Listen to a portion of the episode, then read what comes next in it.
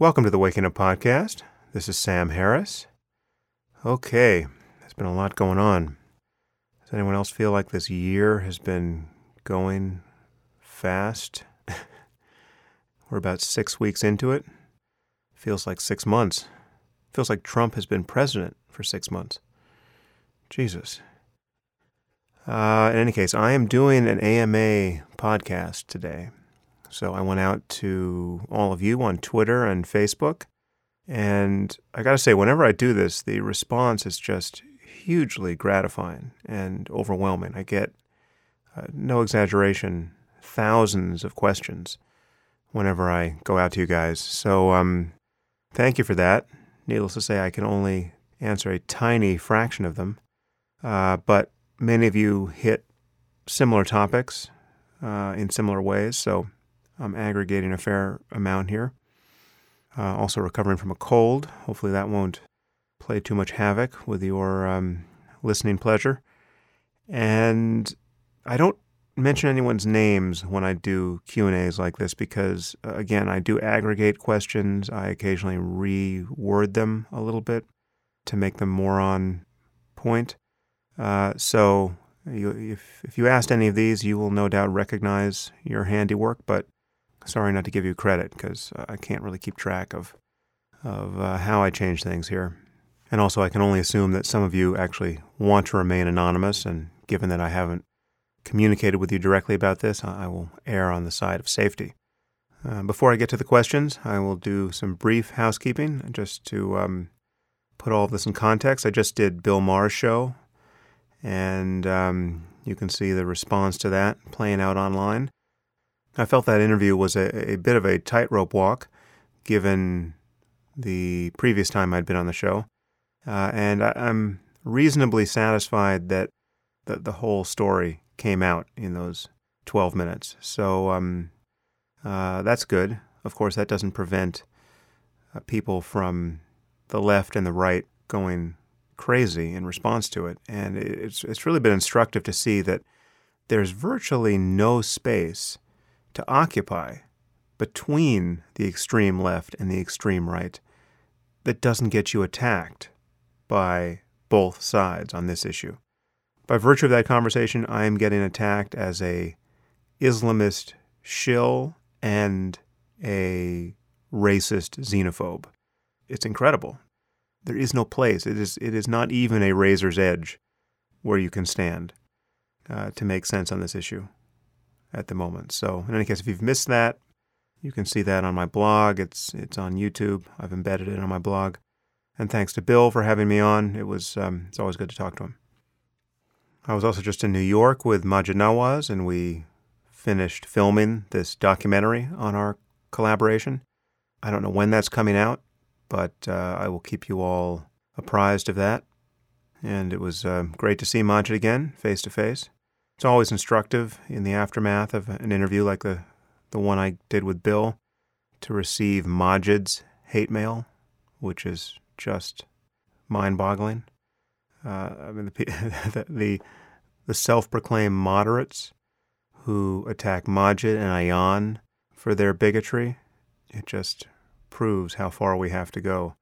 I just noticed, for instance, among the usual suspects and it really is the usual suspects. Uh, there's Bina Shah, who is a columnist for the New York Times, and didn't like my conversation with Bill at all. And she uh, disavows Maajid and Ayaan, and then says that she loves reformers like Tariq Ramadan. This is the Tariq Ramadan who, when asked whether stoning women for adultery uh, was okay, he recommended that there be a moratorium on it. We, we just pause this edict for a while so that we can consider its wisdom. That's how far he would go. Um, it's unbelievable. This woman writes for the New York Times. So, if nothing else, it proves this is a necessary conversation. And again, to clarify, and I said this in my interview with Bill, I don't think I'm going to reform Islam. That is obvious. I am urging Muslims to reform Islam uh, and to speak honestly about the need for reform. Uh, and if you think reform need go no further than a moratorium on stoning women to death for adultery, your theocracy is showing. Uh, and the fact that you could be that confused as a woman New York Times columnist uh, is fairly jaw dropping. Okay, first question. Any update on the project manager position? Uh, many questions of this sort came in. Yes, we are still in process over here. There have been over 900 applications at this point, uh, so closing in on a thousand. I actually need this position filled in order to vet the applicants, unfortunately. But uh, I, I, do have some help with the vetting. In fact, I'm not doing the first round. Uh, I will see only the final 50 or so. But um, yeah, there's been a lot of interest, and I look forward to hiring that person. That will be very helpful. Question two uh, many questions on my conversation with Jordan Peterson. Jordan is the clinical psychologist I had on two podcasts back, and we got bogged down in a conversation about scientific epistemology on the question of truth. Um, many listeners seem confused about my reasons for not accepting Peterson's version of truth, which amounted to some odd form of pragmatism pegged to our ultimate survival as a species. If you recall, according to Peterson, a claim is true if it helps us survive, and false or not true enough if it doesn't. I see so much wrong with this claim that it was really hard to know where to begin. And, um, well, I don't think I said this in the podcast. One wonders whether this claim applies to itself. You know, is this claim about truth only true if it helps us survive? And what if it doesn't? Does it then bite its own tail and just disappear? Do you see the problem there? But I went round and round with Peterson for two hours on this. And this prevented us from getting into topics that listeners really wanted us to explore. Again, that he was my most requested podcast guest ever. Now, some of Peterson's fans blamed me for this entirely, uh, and they were alleging mostly that I'm a materialist and that I'm somehow dogmatically opposed to the idea that mind might play some role in defining reality or, or parts of it. But that's just not true. And it's not even relevant as far as I can see. I mean, even if it were true. I mean, if, if mind helps create reality, I would just claim that we can stand outside those facts as well and say they are true whether or not anyone knows them, right? So, for instance, if, if it's true to say that the moon really isn't there unless someone is looking at it, which is to say, consciousness is, is somehow constitutive of its being in reality? Well, that fact about the mind's power would be true whether or not any of us know about it or understand it. Right? So this you can still get a realistic picture of truth being as spooky as you want about the mind. All I was arguing for was that there are facts of the matter, whether or not anyone understands them. And some of these facts have nothing to do with the survival of the species. Now, some other defenders of Peterson have argued that I just don't understand pragmatism. Okay, but that's not true either, as far as I can tell. Uh, prag- pragmatism in its usual form has to make sense of the kinds of challenges I was posing to Peterson. Okay, but Peterson's version wasn't doing that. It's not pragmatism isn't just predicated on survival. It's predicated on what works in conversation, what actually conserves the data, what makes our statements about the world seem to cohere, and the kinds of statements that square with our experience the kinds that, that become predictive of future experience scientifically. All of that is what it means to be pragmatic in the usual sense. Most of that has nothing to do with the survival of the species.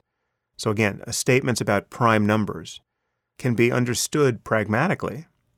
When I make a claim that there is a, there is a prime number higher than any we have represented, Unfortunately, that's actually a paradox. To say that there's a prime number larger than any we have represented is, in fact, to represent it. But leaving that aside, right, let's talk about explicitly representing it. which is to say, it hasn't been discovered yet. There are different ways to think about that being true. But a pragmatic way is just to say, well, it certainly seems true. Those kinds of statements function and conserve the experience of what it's like to be us continually discovering new prime numbers or seeming to discover them. Uh, it doesn't mean that there is a, a reality outside of our conversation where prime numbers really exist. That's what the pragmatist wants to say. Now, of course, the mathematical idealist wants to say that there is some realm of number on some level uh, to be discovered by sentient beings like ourselves. And it exists in some sense whether or not we discover it. This is the kind of thing I got into with Max Tegmark, who seems to be fairly idealistic on this topic. In any case, normal pragmatism can skate across that thin ice fairly elegantly, if not persuasively. But a pragmatism that suggests that every statement about prime numbers must be resolved in terms of the survival of apes like ourselves, that doesn't make any sense. But I couldn't seem to get Peterson to acknowledge that. And most of you, the vast majority of you, it seems to me, thought I made that case fairly well, and you therefore you agreed with me that Peterson's concept of truth was pretty wacky, or at least that he wasn't communicating it well. But many of you still faulted me as a podcast host for not being gracious enough to just move on to other topics once we reach that impasse. Now, I totally understand that criticism, and I even, I think, anticipated it at some point in the podcast. And I might have even learned something from it. We'll see. We'll see. We'll see what I'm like next time I get bogged down like that with a guest. But the truth is, I'm not a normal podcast host. I view these exchanges as conversations, not really as interviews, though occasionally it does play out a little bit like an interview. But um, I'm usually trying to have a conversation and I'm trying to pressure test my own views and refine my own understanding of the world. So, so if the person I'm talking to isn't making any sense, at least to me, I really want to get to the bottom of what the problem is. And now this is necessarily intrusive because on many of these points, really one of us has to be wrong, or at least confused. And in this case, the, the disagreement was so fundamental, and I knew Jordan wanted to move on to topics like the existence of Jungian archetypes, for instance. And I just couldn't see how we were going to make sense on that topic if we couldn't agree about what it means to say that something is true, right? I mean, how do you distinguish fact from fantasy? Uh, we couldn't converge there really at all. And the next topics on the menu were things like archetypes and mythology and the reality of Christian doctrine and I, and I wanted to get onto those topics because I knew how much our listeners wanted us to get there. I was making increasingly desperate attempts to try to get to some consensus so that we could move on. And it, this had somewhat the character of my attempting to perform an exorcism, which didn't work. It was like it was like that scene in The Exorcist when Max von Sydow does his whole spiel in Latin and still winds up with a face full of green vomit. Anyway, at the end of that podcast, those of you who heard it know, if you got to the end, uh, I put it out to all of you to crowdsource the postmortem on it, to tell us what happened, and to decide whether we should go forward and have a second conversation on other topics. And uh, I put out a poll on Twitter, uh, which about 30,000 of you responded to and 81% of you said yes, we should have another conversation.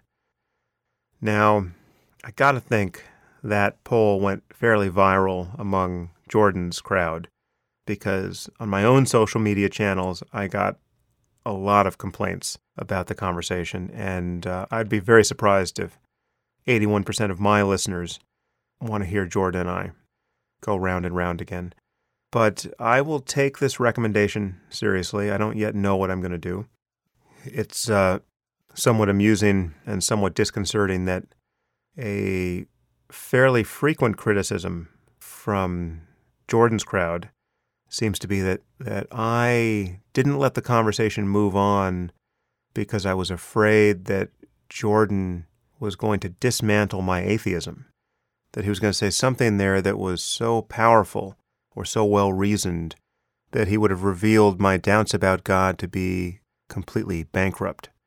I got to say, I'm open to that, but uh, the fact that anyone thinks that is the reason why I didn't move on, um, I got to hope that those of you who are regular listeners to the podcast know me better than that. Anyway, I will I will let you know if Jordan's coming back on. Um, I, I'm going to have a few more podcast guests in the meantime before I rethink that. I guess the implications of putting it to a vote would be that I would simply do whatever the majority of you say I should do. Um, I'm not sure this is actually a democracy.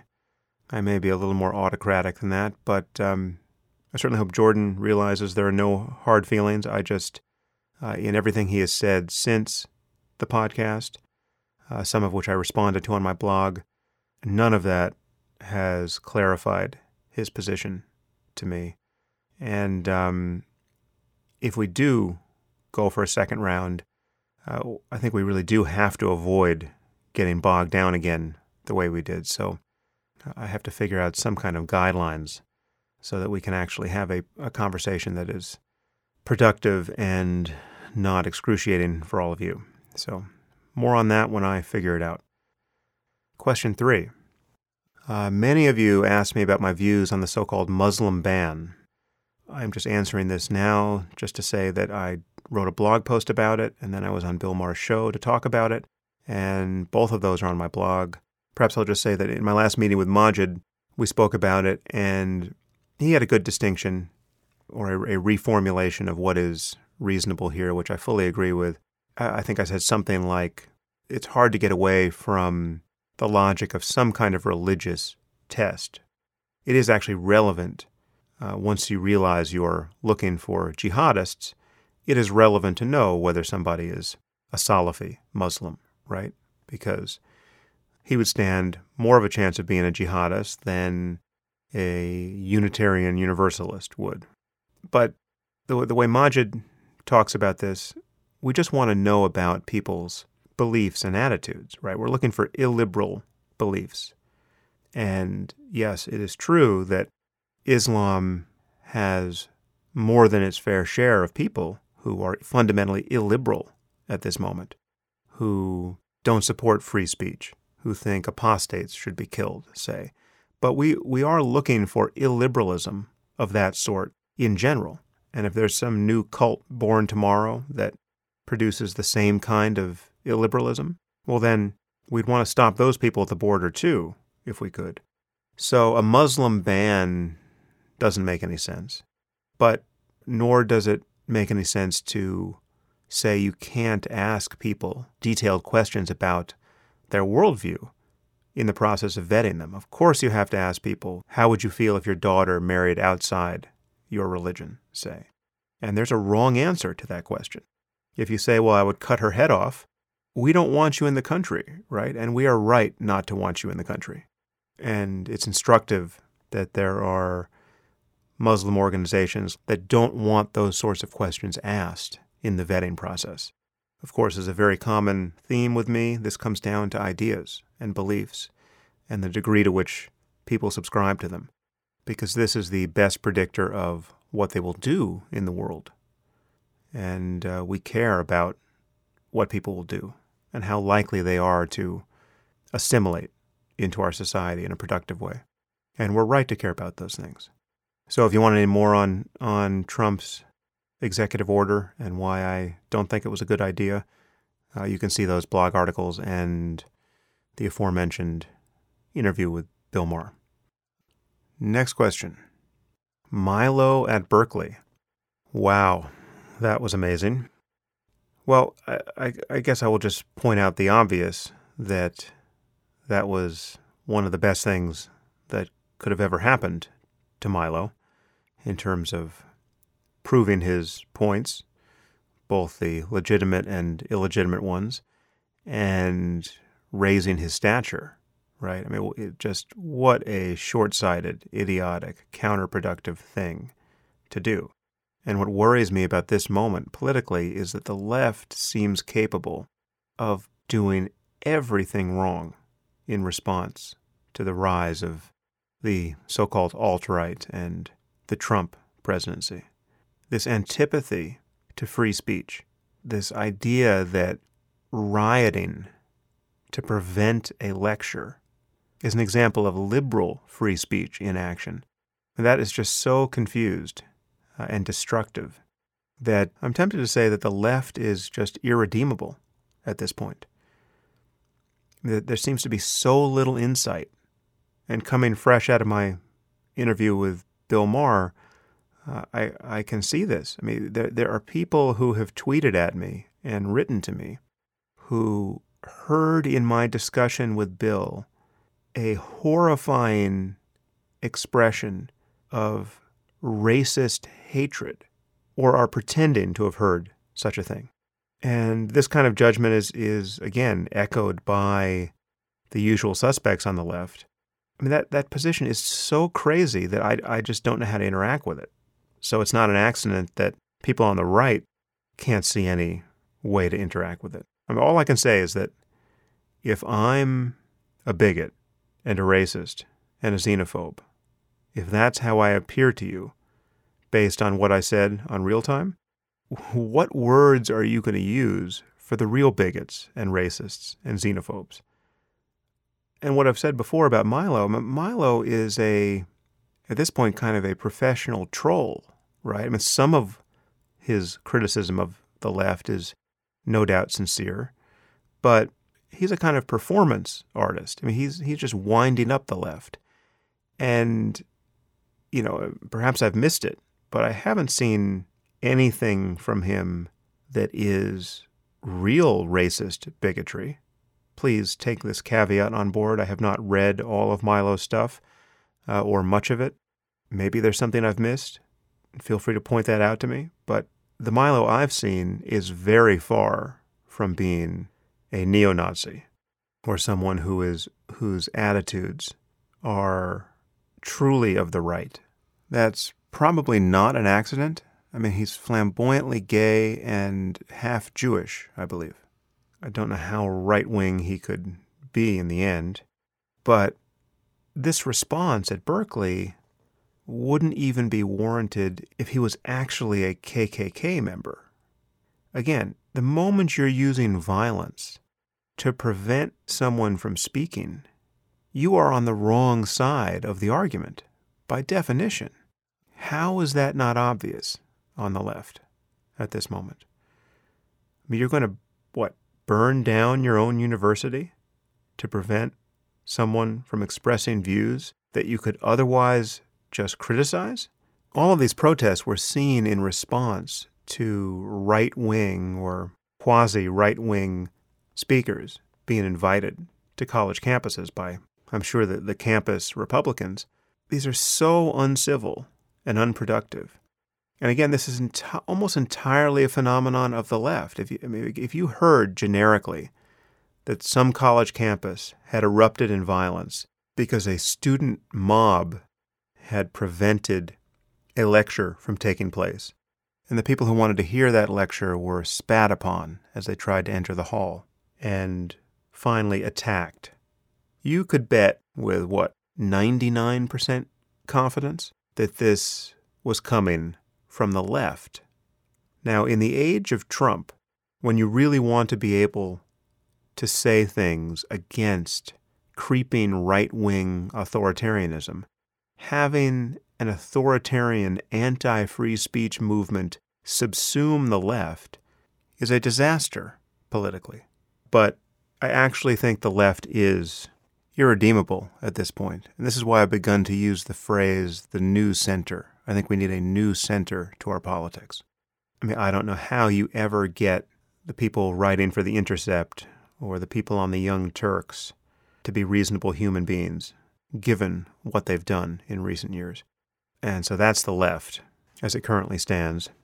Of course, it's no accident that the Women's March uh, which otherwise seemed like a great thing, was vitiated by its alliance with Linda Sarsour and these closeted and semi closeted Islamists who have co opted the women's movement and convinced millions of women, apparently, that the hijab is a sign of women's empowerment. That's fairly mind boggling. Just so there's no confusion on this point, I think you, dear listener, should be free to wear the hijab if you want to, but you should also recognize that most women the world over who are veiled to one or another degree are living that way not out of choice, or certainly not out of what could be considered a free choice. They're living in the context of a community that will treat them like whores or worse if they don't veil themselves, right? That's not the political empowerment of women. And someone like Linda Sarsour, again, one of the principal organizers of the Women's March, is a theocrat who lies about this, who attacks Ayaan Hirsi Ali. This is how the left will die by, on the basis of its own moral relativism, locking arms with Islamism and stealth theocracy, uh, which is what it has done.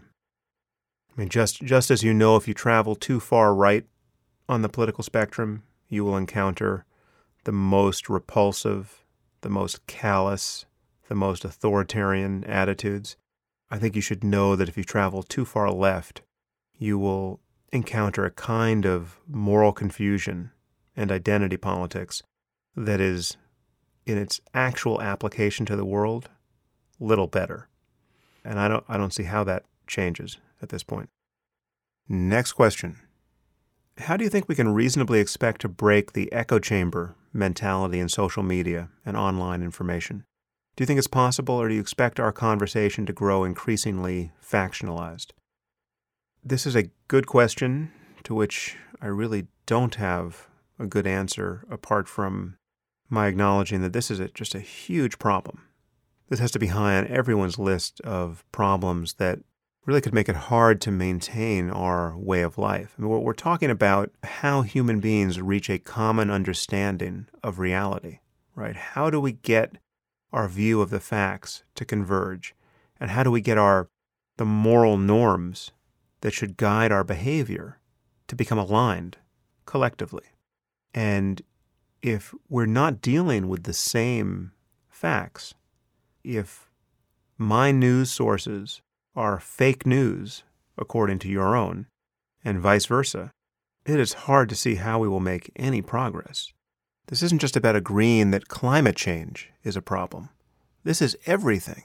This is the wars we fight, the laws we pass, the research we fund or don't fund. It is everything. There is a difference between truth and lies. There is a difference between real news and fake news.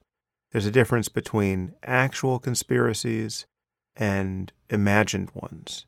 And we cannot afford to have hundreds of millions of people in our own society on the wrong side of those epistemological chasms. And we certainly can't afford to have members of our own government on the wrong side of them. As I've said many, many times before, all we have is conversation, right? You have conversation and violence. That's how we can influence one another. When things really matter and words are insufficient, people show up with guns. That is the way things are. So we have to create the conditions where conversations work. And now we are living in an environment where words have become almost totally ineffectual. And that this is what has been so harmful, I would say, about Trump's candidacy and his first few weeks as president. I mean, just the degree to which the man lies and the degree to which his supporters do not care. That is one of the most dangerous things to happen in my lifetime politically. There simply has to be a consequence for lying on this level. And the retort from a Trump fan is well, all politicians lie. No, all politicians don't lie like this. What we are witnessing with Trump and the people around him is something quite new. Even if I grant that all politicians lie a lot. I don't even know if I should grant that. All politicians lie sometimes, say. But even in their lying, they have to endorse the norm of truth telling. That's what it means to lie successfully in politics in a former age of the earth. You can't be obviously lying. You can't obviously be repudiating the very norm of honest communication.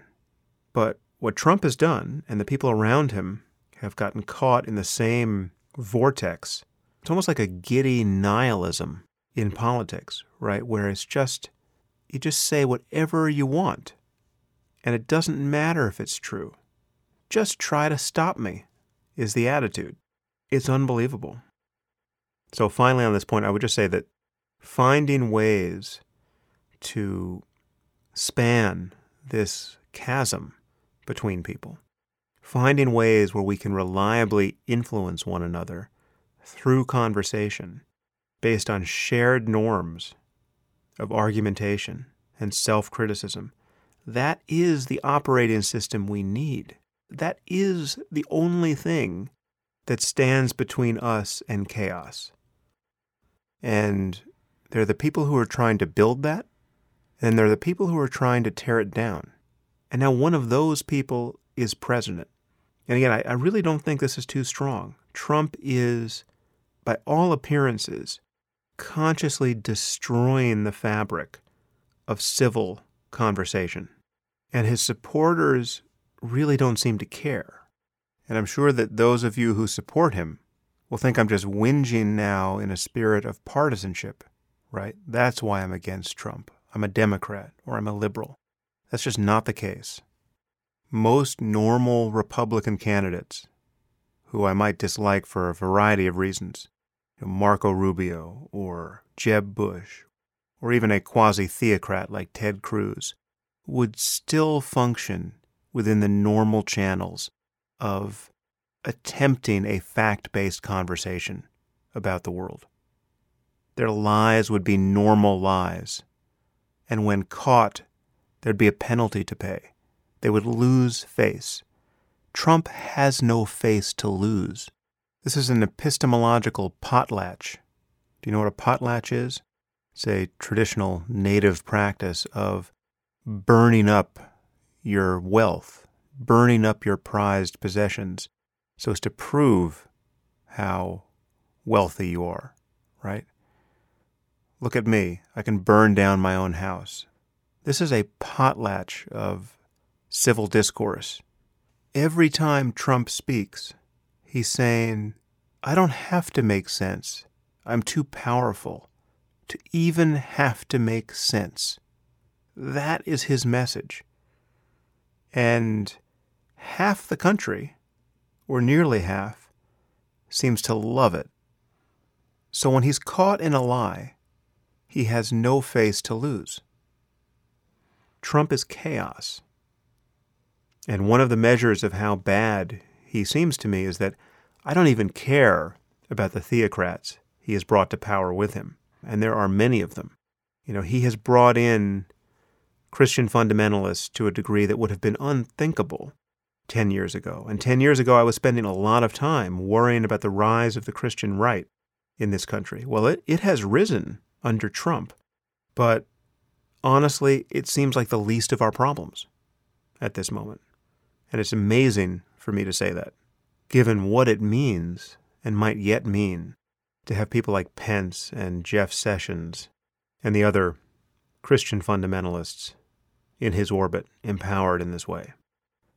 Next question Are you still giving $3,500 each month from the podcast to the Against Malaria Foundation, as you spoke about in your podcast with Will MacAskill? Uh, yes, yes, I'm doing that. That's happening automatically. I'm not continuing to talk about it so as not to wear my philanthropy on my sleeve, but that was the result of my conversation with Will. I, I highly recommend you listen to that podcast because Will MacAskill is fantastic. Um, I just came out of that feeling that, um, however conflicted I might be about uh, the results of any podcast, um, however conflicted I might be about the, the use of my time on any given month, however conflicted I might be around asking listeners to support the podcast, I wanted to know that at minimum I was doing some good in the world. And the value of saving a human life each month really can't be disputed. And uh, $3,500 is still the statistical minimum for what it takes to save a life through the most efficient means, uh, which is still anti malarial bed nets. So, anyway, listen to my conversation with Will, and you may find it as inspiring as I did. Okay, next question. One argument I've heard from someone who believes in God and an afterlife is that, quote, energy can never be destroyed. I assume what is meant by this is that consciousness survives the body, as a soul, perhaps. I think this is nonsense, but I don't really have a good enough comeback for it. What would your response be? Well, it's not a matter of energy so much as it is information and organization when you're talking about minds and even living systems. The difference between a living system and a dead one is not merely a difference in matter or energy. When you die, you don't suddenly become physically lighter. Actually, when your body begins to cool, you have to become a little lighter because you're losing kinetic energy, but I doubt the effect is measurable. There was actually a doctor at the beginning of the 20th century, I think named Duncan MacDougall, who assumed that the soul must have mass, and therefore he weighed people at the moment of death, and he claimed to have found that the weight of the human body diminished by something on the order of 21 grams and I think he also did experiments in dogs and found that there was no weight difference. And this confirmed the thesis that unlike human beings, dogs have no souls, right? Well, obviously, there's no reason to believe any of this is true, but you can sympathize with the good doctor's thinking there. It's really not a question of matter or energy going somewhere else. Nobody thinks that heat energy is the basis of your conscious life. In fact, you're losing heat every moment now. You're just producing more of it. It's not like your mind has migrated out into the environment because some of the molecular energy in your body has. So whatever whatever consciousness is, whatever its relationship is to the brain, if it is the product of what the brain is doing, it is the product of the organized information processing in the brain. And once that ceases to be organized, once those processes stop, once neurons are no longer firing, once their connections begin to break down, it's not a matter of so much of matter and energy being lost, it's a matter of activity ceasing. Where does a song go when you stop singing? Where does a dance go when you stop dancing? Do they still exist in some way? The distinction between having a mind and not having one, or being alive and being dead, is more like that. It's more like a verb than a noun. Living bodies do things that dead bodies don't. And when they stop doing those things, they're dead. Systems that process information and could be the basis of minds are doing things that disorganized systems don't. And when they become disorganized, they cease to do those things. So, this is a bad analogy this idea that the conscious mind is energy and energy can't be destroyed. Energy can be converted into forms that are no longer useful, where it can no longer do work, where it contains no more information. This is entropy. And we are fighting entropy every moment of our lives. And when we die, entropy wins. If you think in terms of process, it's a little easier to see that processes can become disordered and disrupted, right? And finally cease. So, this is not where I would put my hopes for immortality. Uh, next question. What would you say to someone who claims that the humanities are an unnecessary waste of money because they have no immediate practical purpose? and thus should not be taught at universities or given funds for research. I refer to subjects such as history, sociology, or philosophy. Well, while I'm a huge fan of the sciences, obviously, and also a critic of some of the ideological trends in the humanities, much of the derangement of the left on college campuses that I've spoken about could be laid at the doorsteps of many of the departments in the humanities. But speaking generally, there's much more to living a life worth living and having a mind worth having than just understanding the world scientifically or producing better technology. The humanities are absolutely central to intellectual life and ethical life. And while there really isn't an infinite amount to learn, and I, and I wish I had studied some things differently as an undergraduate, I, I'm very happy to have done my undergraduate degree in philosophy because it gets you thinking and arguing clearly about more or less everything, or at least potentially can do that. And I think that's extremely important. So I, I don't, you know, while it's not obvious what the jobs are for most people coming out of a philosophy degree, uh, when people ask me whether I recommend a degree in philosophy, I, I certainly do. Personally, I found it incredibly useful.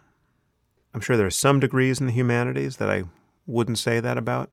Uh, there's a lot of truth and beauty to be found almost everywhere. No, whatever you're studying should be equipping you to have a civil conversation with other points of view. This is the high wire act that we all have to aspire to again and again. It's not to say we're not going to fall off the wire, but we should always want to get back on. Whether you're studying sociology or black history or women's studies or whatever it is, reasoned conversation based on facts rather than mere feelings has to be the, the wire you attempt to stay on. If your part of the university is just becoming an outrage machine, there's something wrong with your university, not necessarily the subject matter. No doubt there are some subjects that have become a kind of caricature of everything that's potentially wrong with the humanities. I don't think that is actually intrinsic to the subject. I'm fairly confident that there is a way to have a women's studies department that doesn't become a reductio ad absurdum of everything on the left. But if your foundational philosophy in that department is that there's no biological difference between men and women as a matter of principle, well, then obviously you're going to have a problem. This is where facts come in, a uterus being perhaps the first to consider. Next question I'd like to hear your thoughts about the ethics of the anti aging movement, led by organizations such as the SENS Foundation, Human Longevity Inc., and so on. Well, I think aging is a problem. I think that more and more every day. And it would be nice if there was something we could do about it. No doubt. The fact that this is controversial in some circles is interesting. I think um, Aubrey de Grey has done a lot of very useful work on that point. I'm not speaking so much about his his argument that aging is a solvable engineering problem and should be viewed as a kind of master disease that needs to be cured above all others. I, I think I'm kind of agnostic on that point. It seems reasonable to me, but I'm thinking more of the kinds of ethical arguments he's made in, uh, I think, a few TED Talks now and in his book. People have this intuition, which seems a faulty one, that there's something terribly selfish about not wanting to die that is, ever. There's something disreputable about aspiring to cheat death permanently, right? So they support curing cancer, right? That's a good thing. They support curing heart disease. Uh, that would be a good thing. They would support curing Alzheimer's, right? That would be a good thing. You can make the list of diseases as long as you want, and they're for it. But if you add to that list aging itself, right, which is part and parcel of all of these problems, many people seem to think, well, no, no, that is a moral failure to accept mortality. That is a defect of character. That is a kind of selfishness that we should repudiate. We have a moral obligation to cede the stage to future generations. I don't get that, and, and Aubrey de Grey certainly doesn't get that, and he manages to lampoon that and, and, and show the, the internal contradictions to that pretty well in, in his talks. So I, I recommend those to you. Yeah, it seems only natural to want to solve this problem. And I think you really can make a credible case that we should expect to at some point. There are only so many different ways to die. There are only so many different ways for the body to degrade and cease to function as well as it did yesterday. And with respect to aging itself, there are really only seven things that happen on Aubrey's account. And it seems reasonable to expect that at some point we could figure out how to engineer changes in the human body or develop therapies that would allow us to continue to repair ourselves. Now, this would obviously be a very different world, and there are obvious ethical concerns about wealth inequality being the doorway to a kind of death inequality. No doubt these treatments would initially be very expensive. It would also make death by other forms of bad luck uh, that much more poignant. I mean, imagine if we had solved aging as a problem. We've completely cracked the code of DNA repair. You know, there's no cancer anymore. We can keep our brains healthy indefinitely. No reason at all for you not to expect to live a thousand years, except it's still possible to get run over by a bus right? So just think of how much more depressing it would be to be cut down in the prime of your life when the prime of your life could be a thousand years long. There are other problems to worry about. There's overpopulation. There's a decision not to have kids because of that. But if we're starting to colonize the rest of the solar system and push out toward the stars, who knows if overpopulation would really become a problem under those conditions. Against those questions, you have to put the prospect of our becoming more and more knowledgeable and wiser. I mean, imagine how good a person you could become in a thousand years.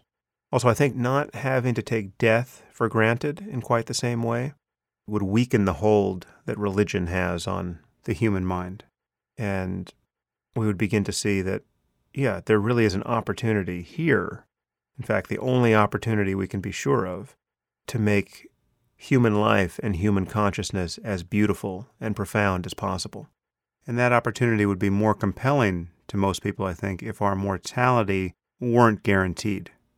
The fact that you can be more or less certain you will die within a century, no matter what you do, no matter how you live, that seems to justify the kind of nihilism and otherworldliness that vitiates so much ethical or quasi ethical thinking.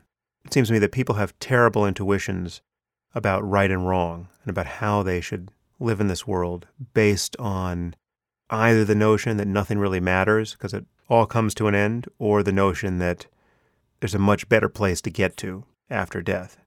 And curing aging would create a circumstance here where people could reasonably expect to have to live with the consequences of human behavior, you know, both our successes and failures, for a much longer time, and therefore be motivated to solve problems that have a time horizon of many decades and even centuries. I mean, this is what's so difficult about a problem like climate change. Even for those who accept that it is, in fact, a problem, it's hard to be motivated by it. And even having kids is somehow not enough. So, I don't know. Who knows if we will get there? I'm not especially skeptical that we will, but I'm not. Um, I'm certainly not expecting to live a thousand years. I should I should probably just have Aubrey de Grey on the podcast at some point because he's he's a very interesting guy. But um, he talks about having reached escape velocity at this point, and he thinks that some people now alive will in fact live for centuries, if not longer, because they will they're part of the the cohort that has achieved escape velocity so that the improvements that will come in life extension within their lifetime will extend their lives long enough so that they can be around for the next wave of improvements.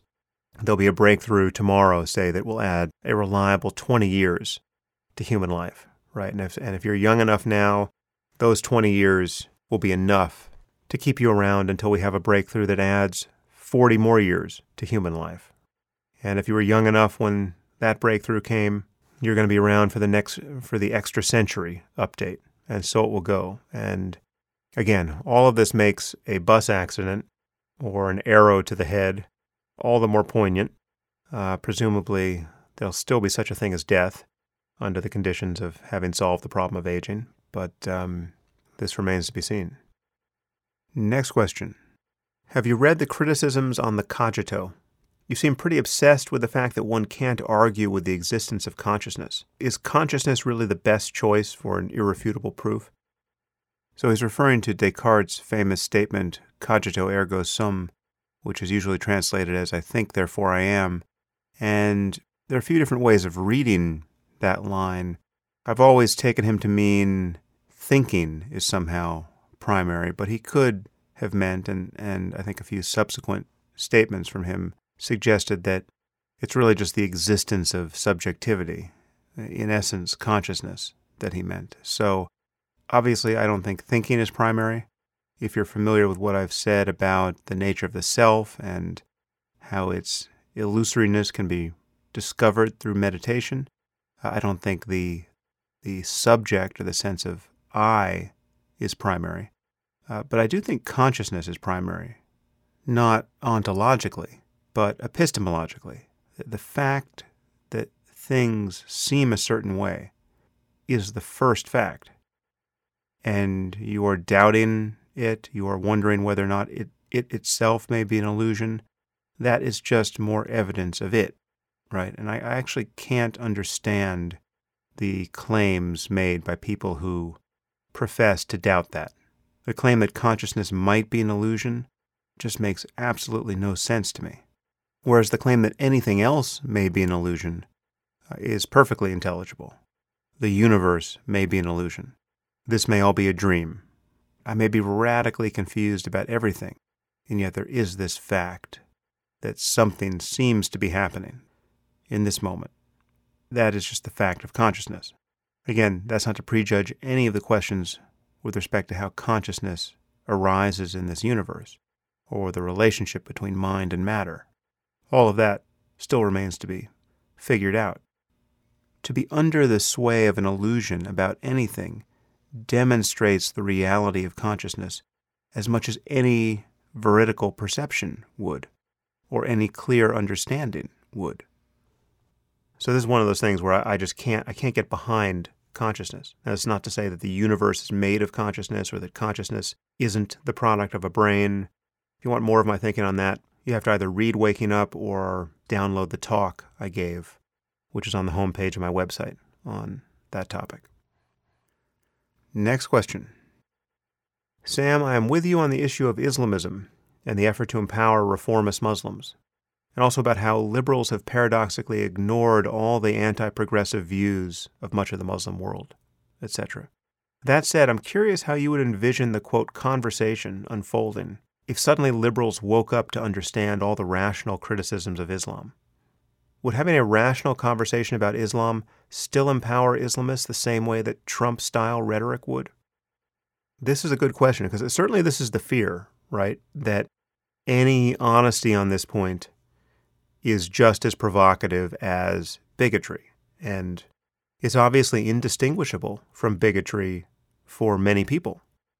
Again, I, I come back to the primacy of conversation here. All we have is conversation or violence, conversation or coercion on some level. And we can lie about this. We can delude ourselves about it. We could be taken in by the lies of others. But at a certain point, we need to honestly talk about people's actual beliefs and their consequences, people's actual goals and the, and the efforts they are making to realize them.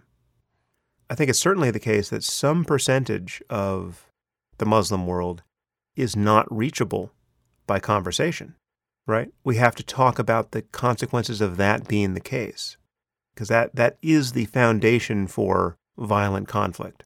And these people tell us who they are. ISIS tells us that they're not reachable by conversation. They tell us every way they can there's nothing you can say to change what we think is true, how we want to live in light of those beliefs, and what we are attempting to do to you who don't share our beliefs. They have advertised their immunity to conversation as eloquently as they possibly can. So that's that's where the guns come out. I don't see an alternative to that. Uh, but the crucial war of ideas to win is the war of ideas that is a civil war of ideas in the Muslim community. And this is not just in the Middle East, this is everywhere. A majority of Muslims have to agree that these ancient doctrines regarding blasphemy and apostasy and martyrdom and jihad and female chastity and all the rest, all of these have to be reformed in light of 21st century secular liberal values.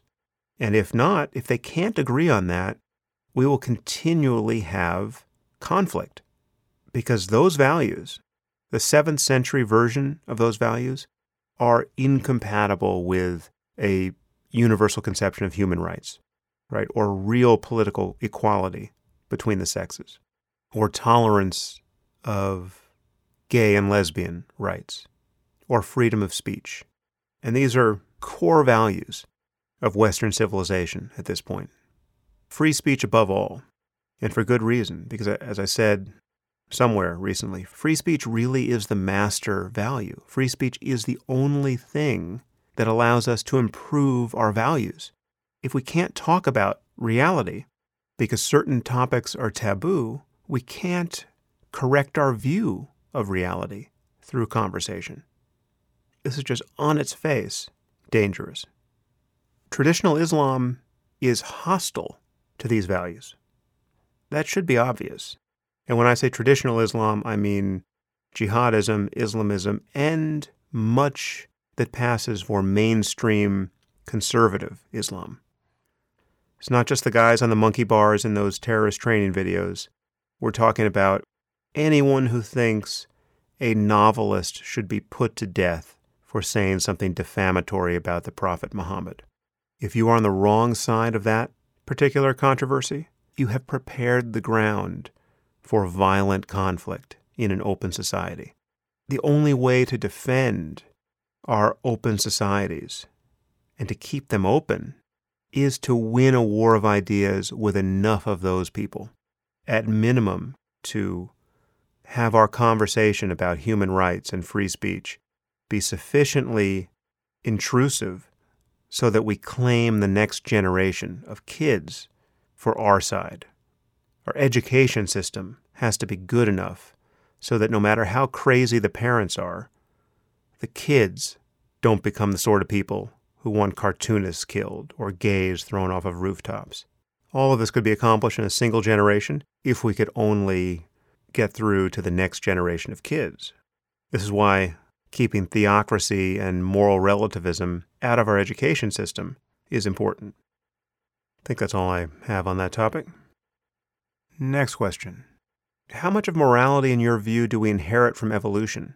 For example, it seems to me that our moral intuitions regarding a relationship between a parent and a child are shaped partly by the fact that we tend, as mammals, only to have children in small numbers.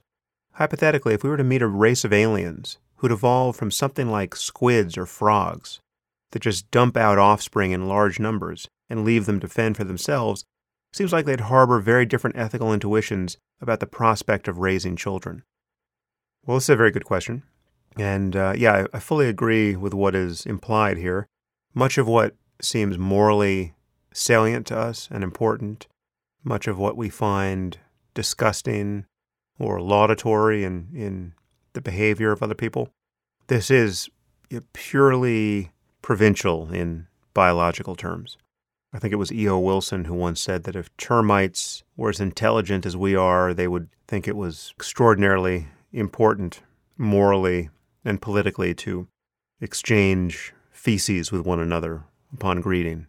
Something like that. I forgot the details of termite behavior he was using there, but point taken. But you can you can still ask the deeper question, which is really what I view as the the foundation of morality, is that given the contingent facts of any particular biology, what states of well-being are available, both individually and collectively? How good can life be given that your brain is the product of evolutionary changes in the primate line versus some line that moved on from frogs or squids? What states of consciousness are available? What sort of suffering is there to be avoided? And how can you avoid it?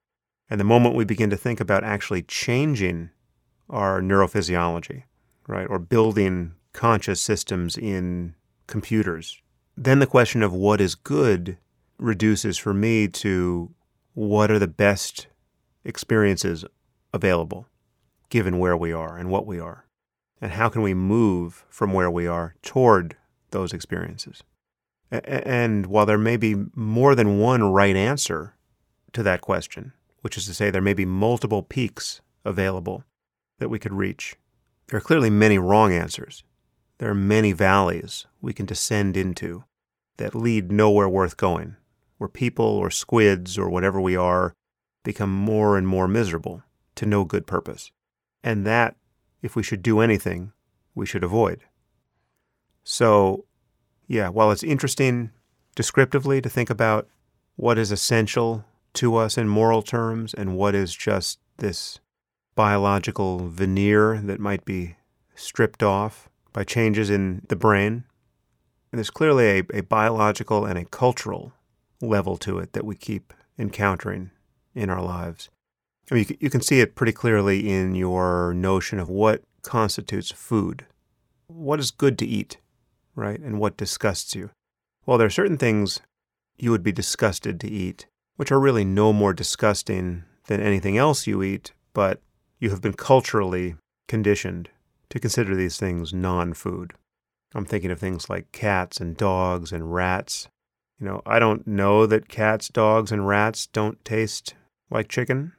Maybe there are reasons why they they would be less palatable than some of the animals most people eat, but still, most of us have a visceral reaction to the idea of eating a dog or a rat, which, while it's, not something that we could imagine overcoming, and we would might view overcoming it as undesirable, we don't want to be comfortable eating dogs and rats. It's pretty easy to see that the wrongness of the practice is historically and culturally contingent in a way that other things about us aren't. It's perhaps a little confusing that I put dogs and rats in the same category here. I mean, you could certainly make the argument that dogs, given our history with them and their level of intelligence, pose a special problem to eat, but you might make the same argument about pigs, which are also very intelligent. In any case, there are things we don't want to eat, which other people in other cultures have eaten, and you can see that these differences don't run very deep. There are moral differences like that.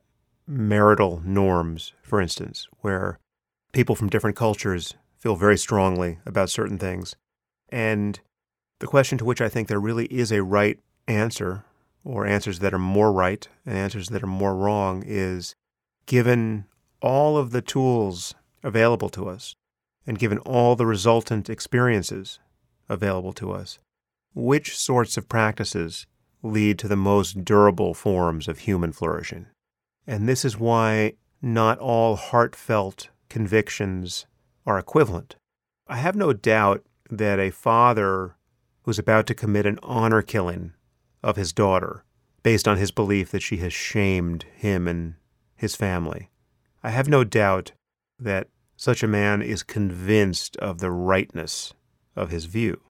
But given the consequences in the world, given how limiting that view is on a hundred fronts, it's not equivalent to my finding that behavior abhorrent. Right? There is a more and less enlightened morality on offer here, and we have to keep finding the more enlightened one. But this presupposes that there are things that even the most enlightened of us have yet to be enlightened about. I'm not taking our current cultural norms as definitive. There are things we absolutely could be wrong about, and yet feel deeply that they should be as they are. This is my thesis on the topic of moral realism. I think it's possible to not know what you're missing. No doubt there's a, a wide range of human experiences and social arrangements and cultures we might build that we are all cognitively and emotionally closed to because we are apes of the sort that we are.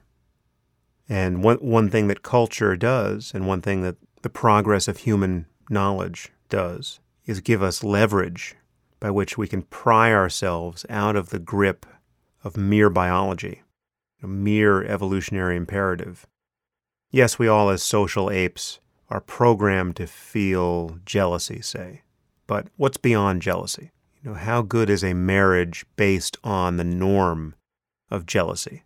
This is something we can get beyond through culture and conversation. And that way lies progress. And the same analysis extends to tribalism and xenophobia and everything else that is biologically contingent about us. And there's a related question here. Would an AI necessarily acquire a survival instinct if it didn't have an evolutionary history?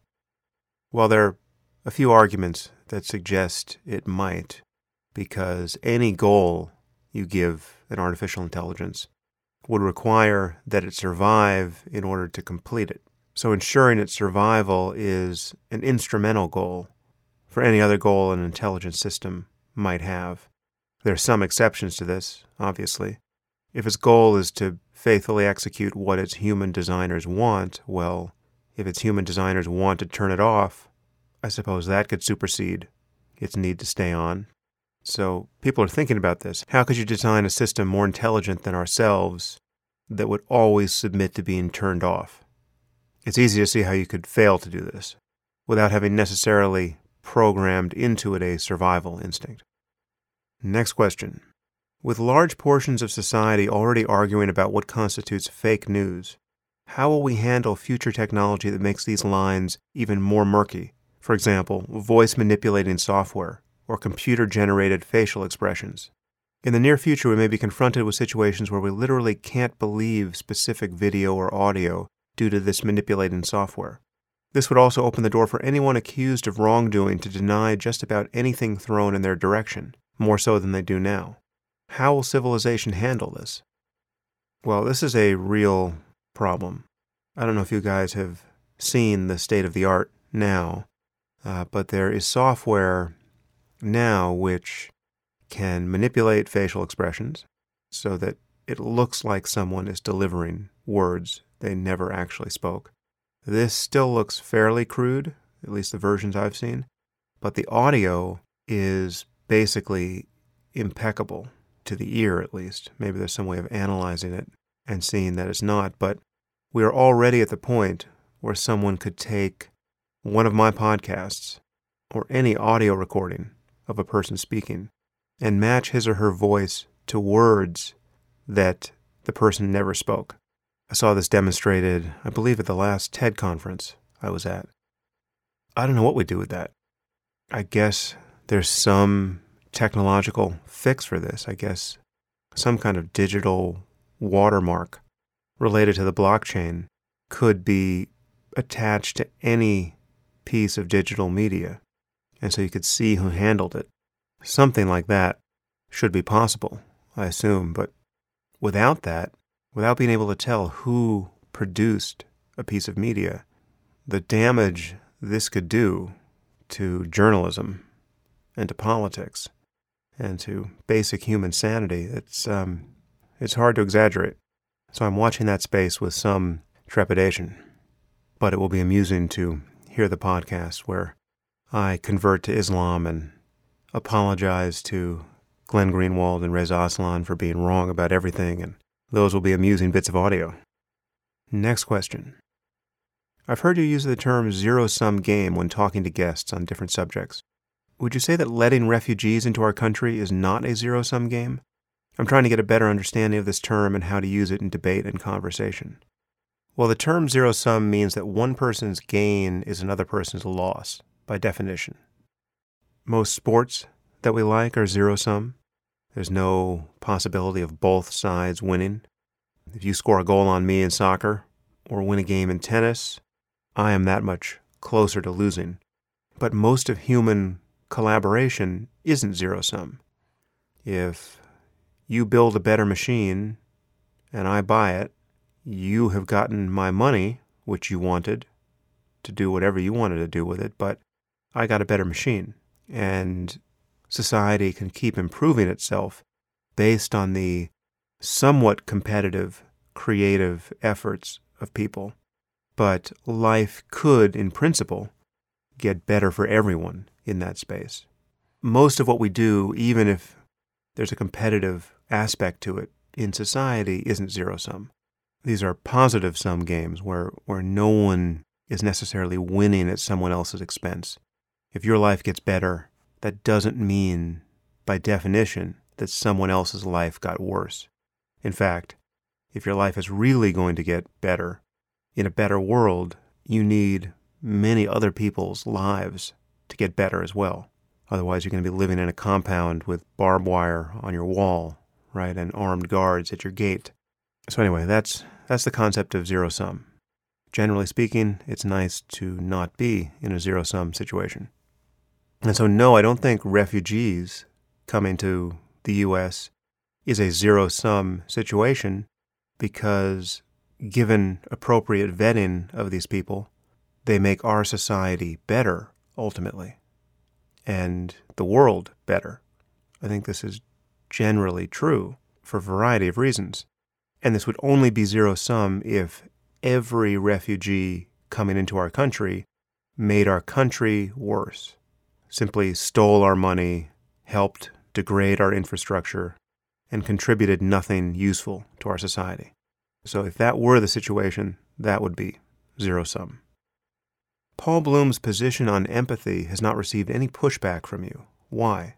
I would have thought you might have had some probing questions at least.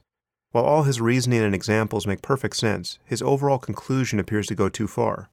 The Darwinian empathy algorithm is clearly flawed, as are many Darwinian algorithms. However, why can't we use reason to combat these flaws? Why can't we develop, quote, rational empathy? Dumping empathy for compassion feels like a leap too far. Well, I think compassion is just this rational empathy. And I think Paul thinks that too.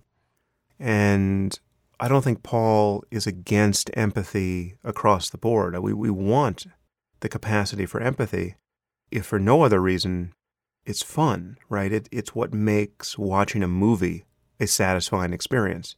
It's what allows for a vicarious experience of fictional characters.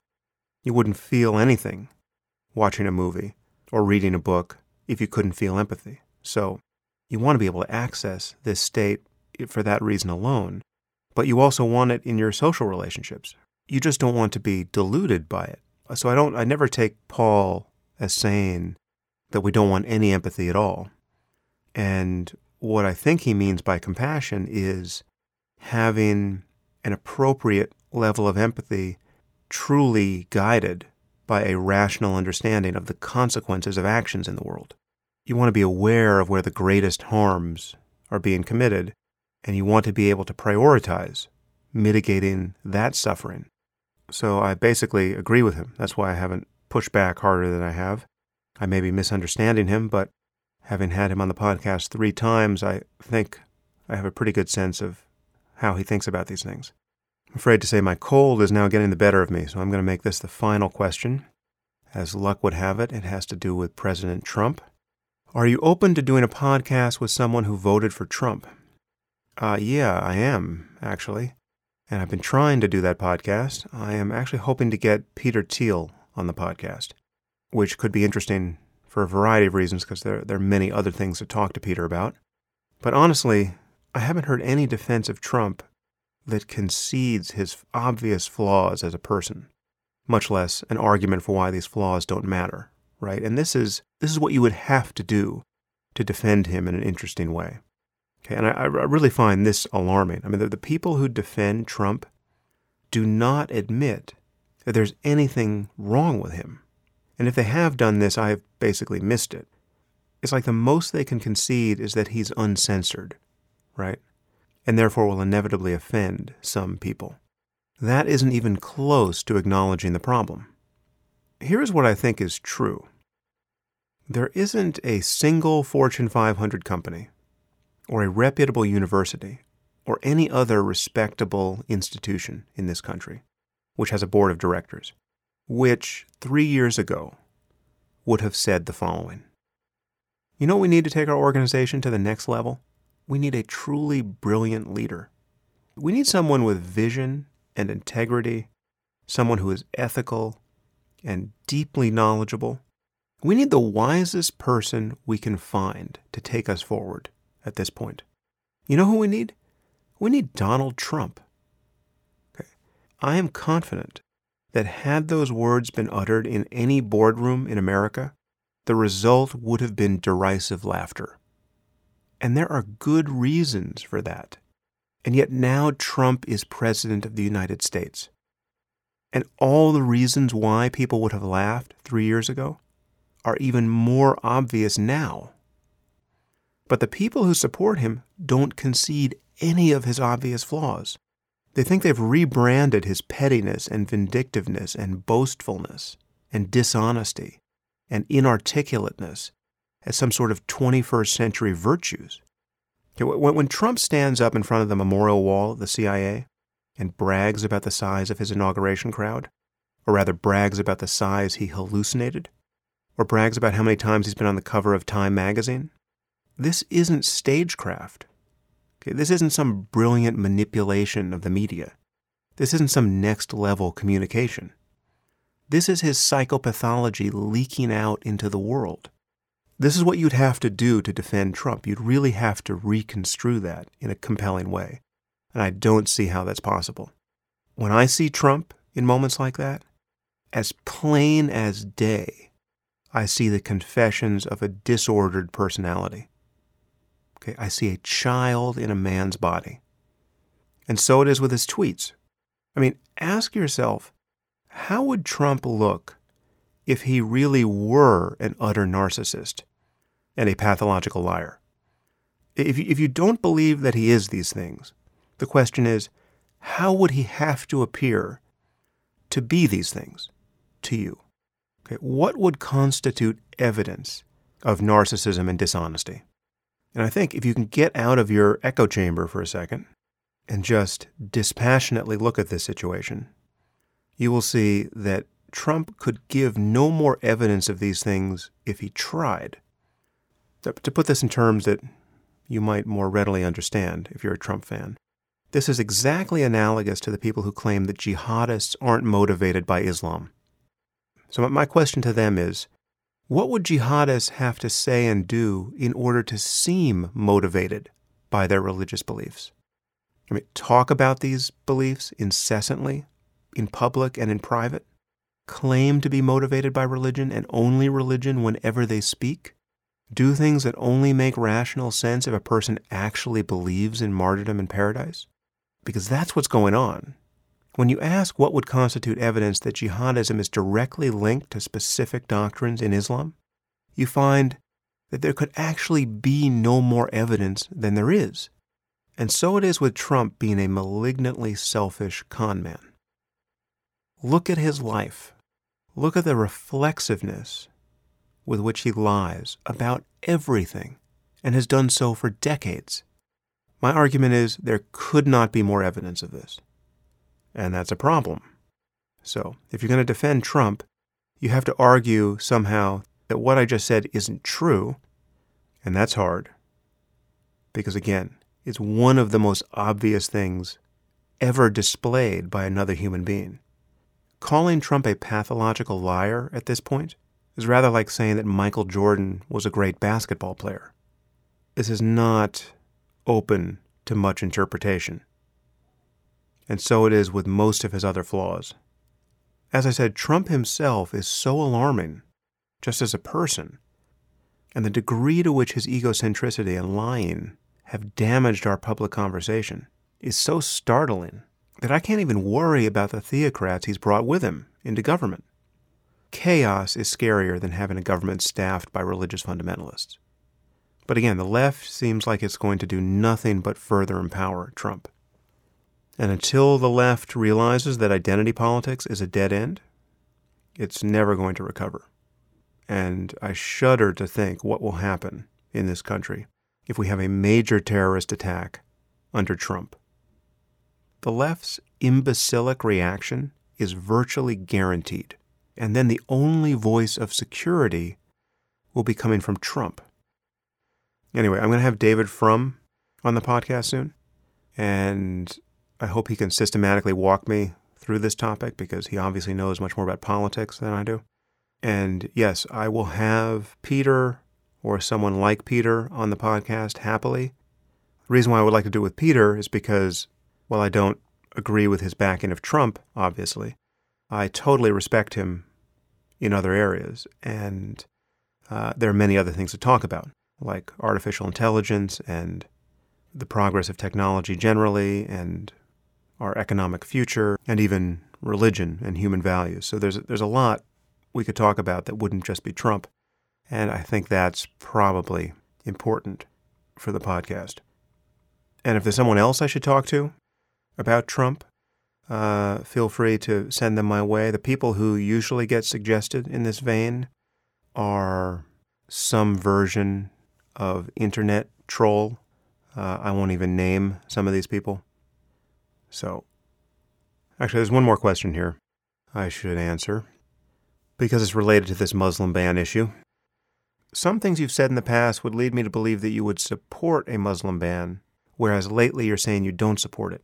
If you don't support a ban, yet admit that no matter how thorough we vet people, we will inevitably be importing some percentage of Muslims who will either commit bad acts or tacitly support those who do, what should our policy be with respect to Muslim immigration? So uh, that's a good question. I understand the basis for the confusion. And as I said before about my conversation with Maajid, I think we have to keep people out of our society who seem profoundly unlikely to ever share our values. And it just so happens that most of these people, the world over, are coming from a single religion, but not all of them.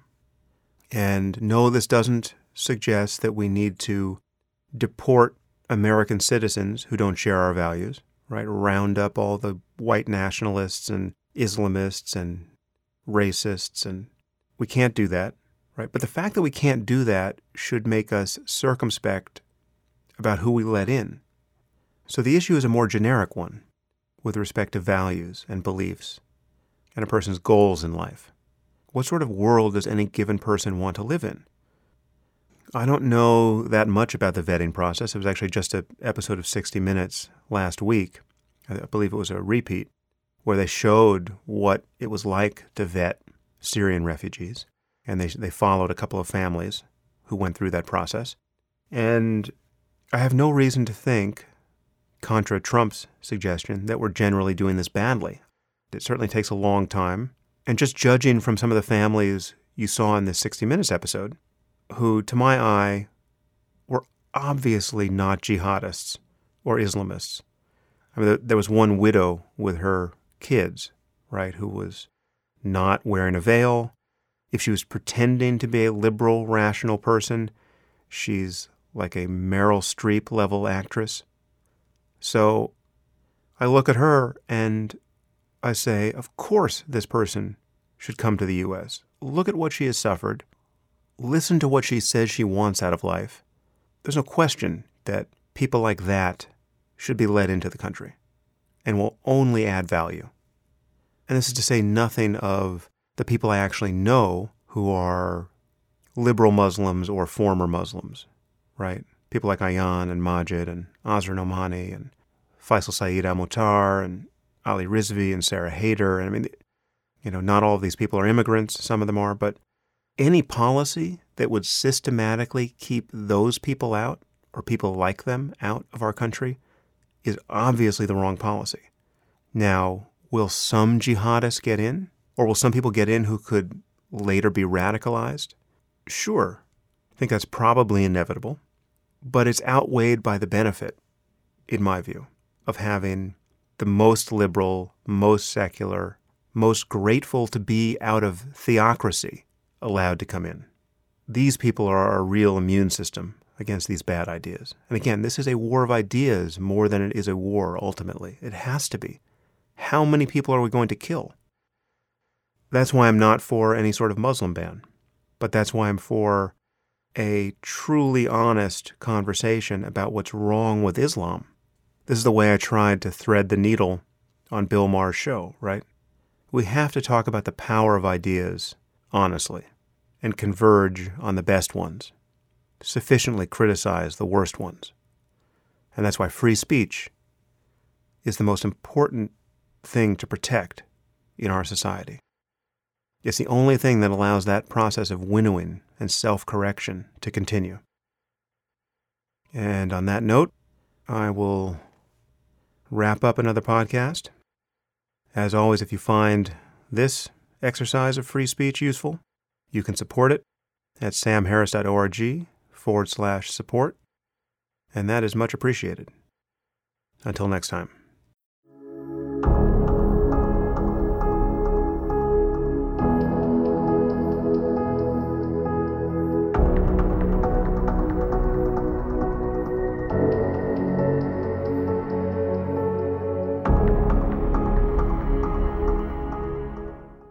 If you enjoyed this podcast, there are several ways you can support it. You can leave reviews on iTunes or Stitcher or wherever you happen to listen to it. You can share it on social media with your friends. You can discuss it on your own blog or podcast, or you can support it directly at samharris.org forward slash support.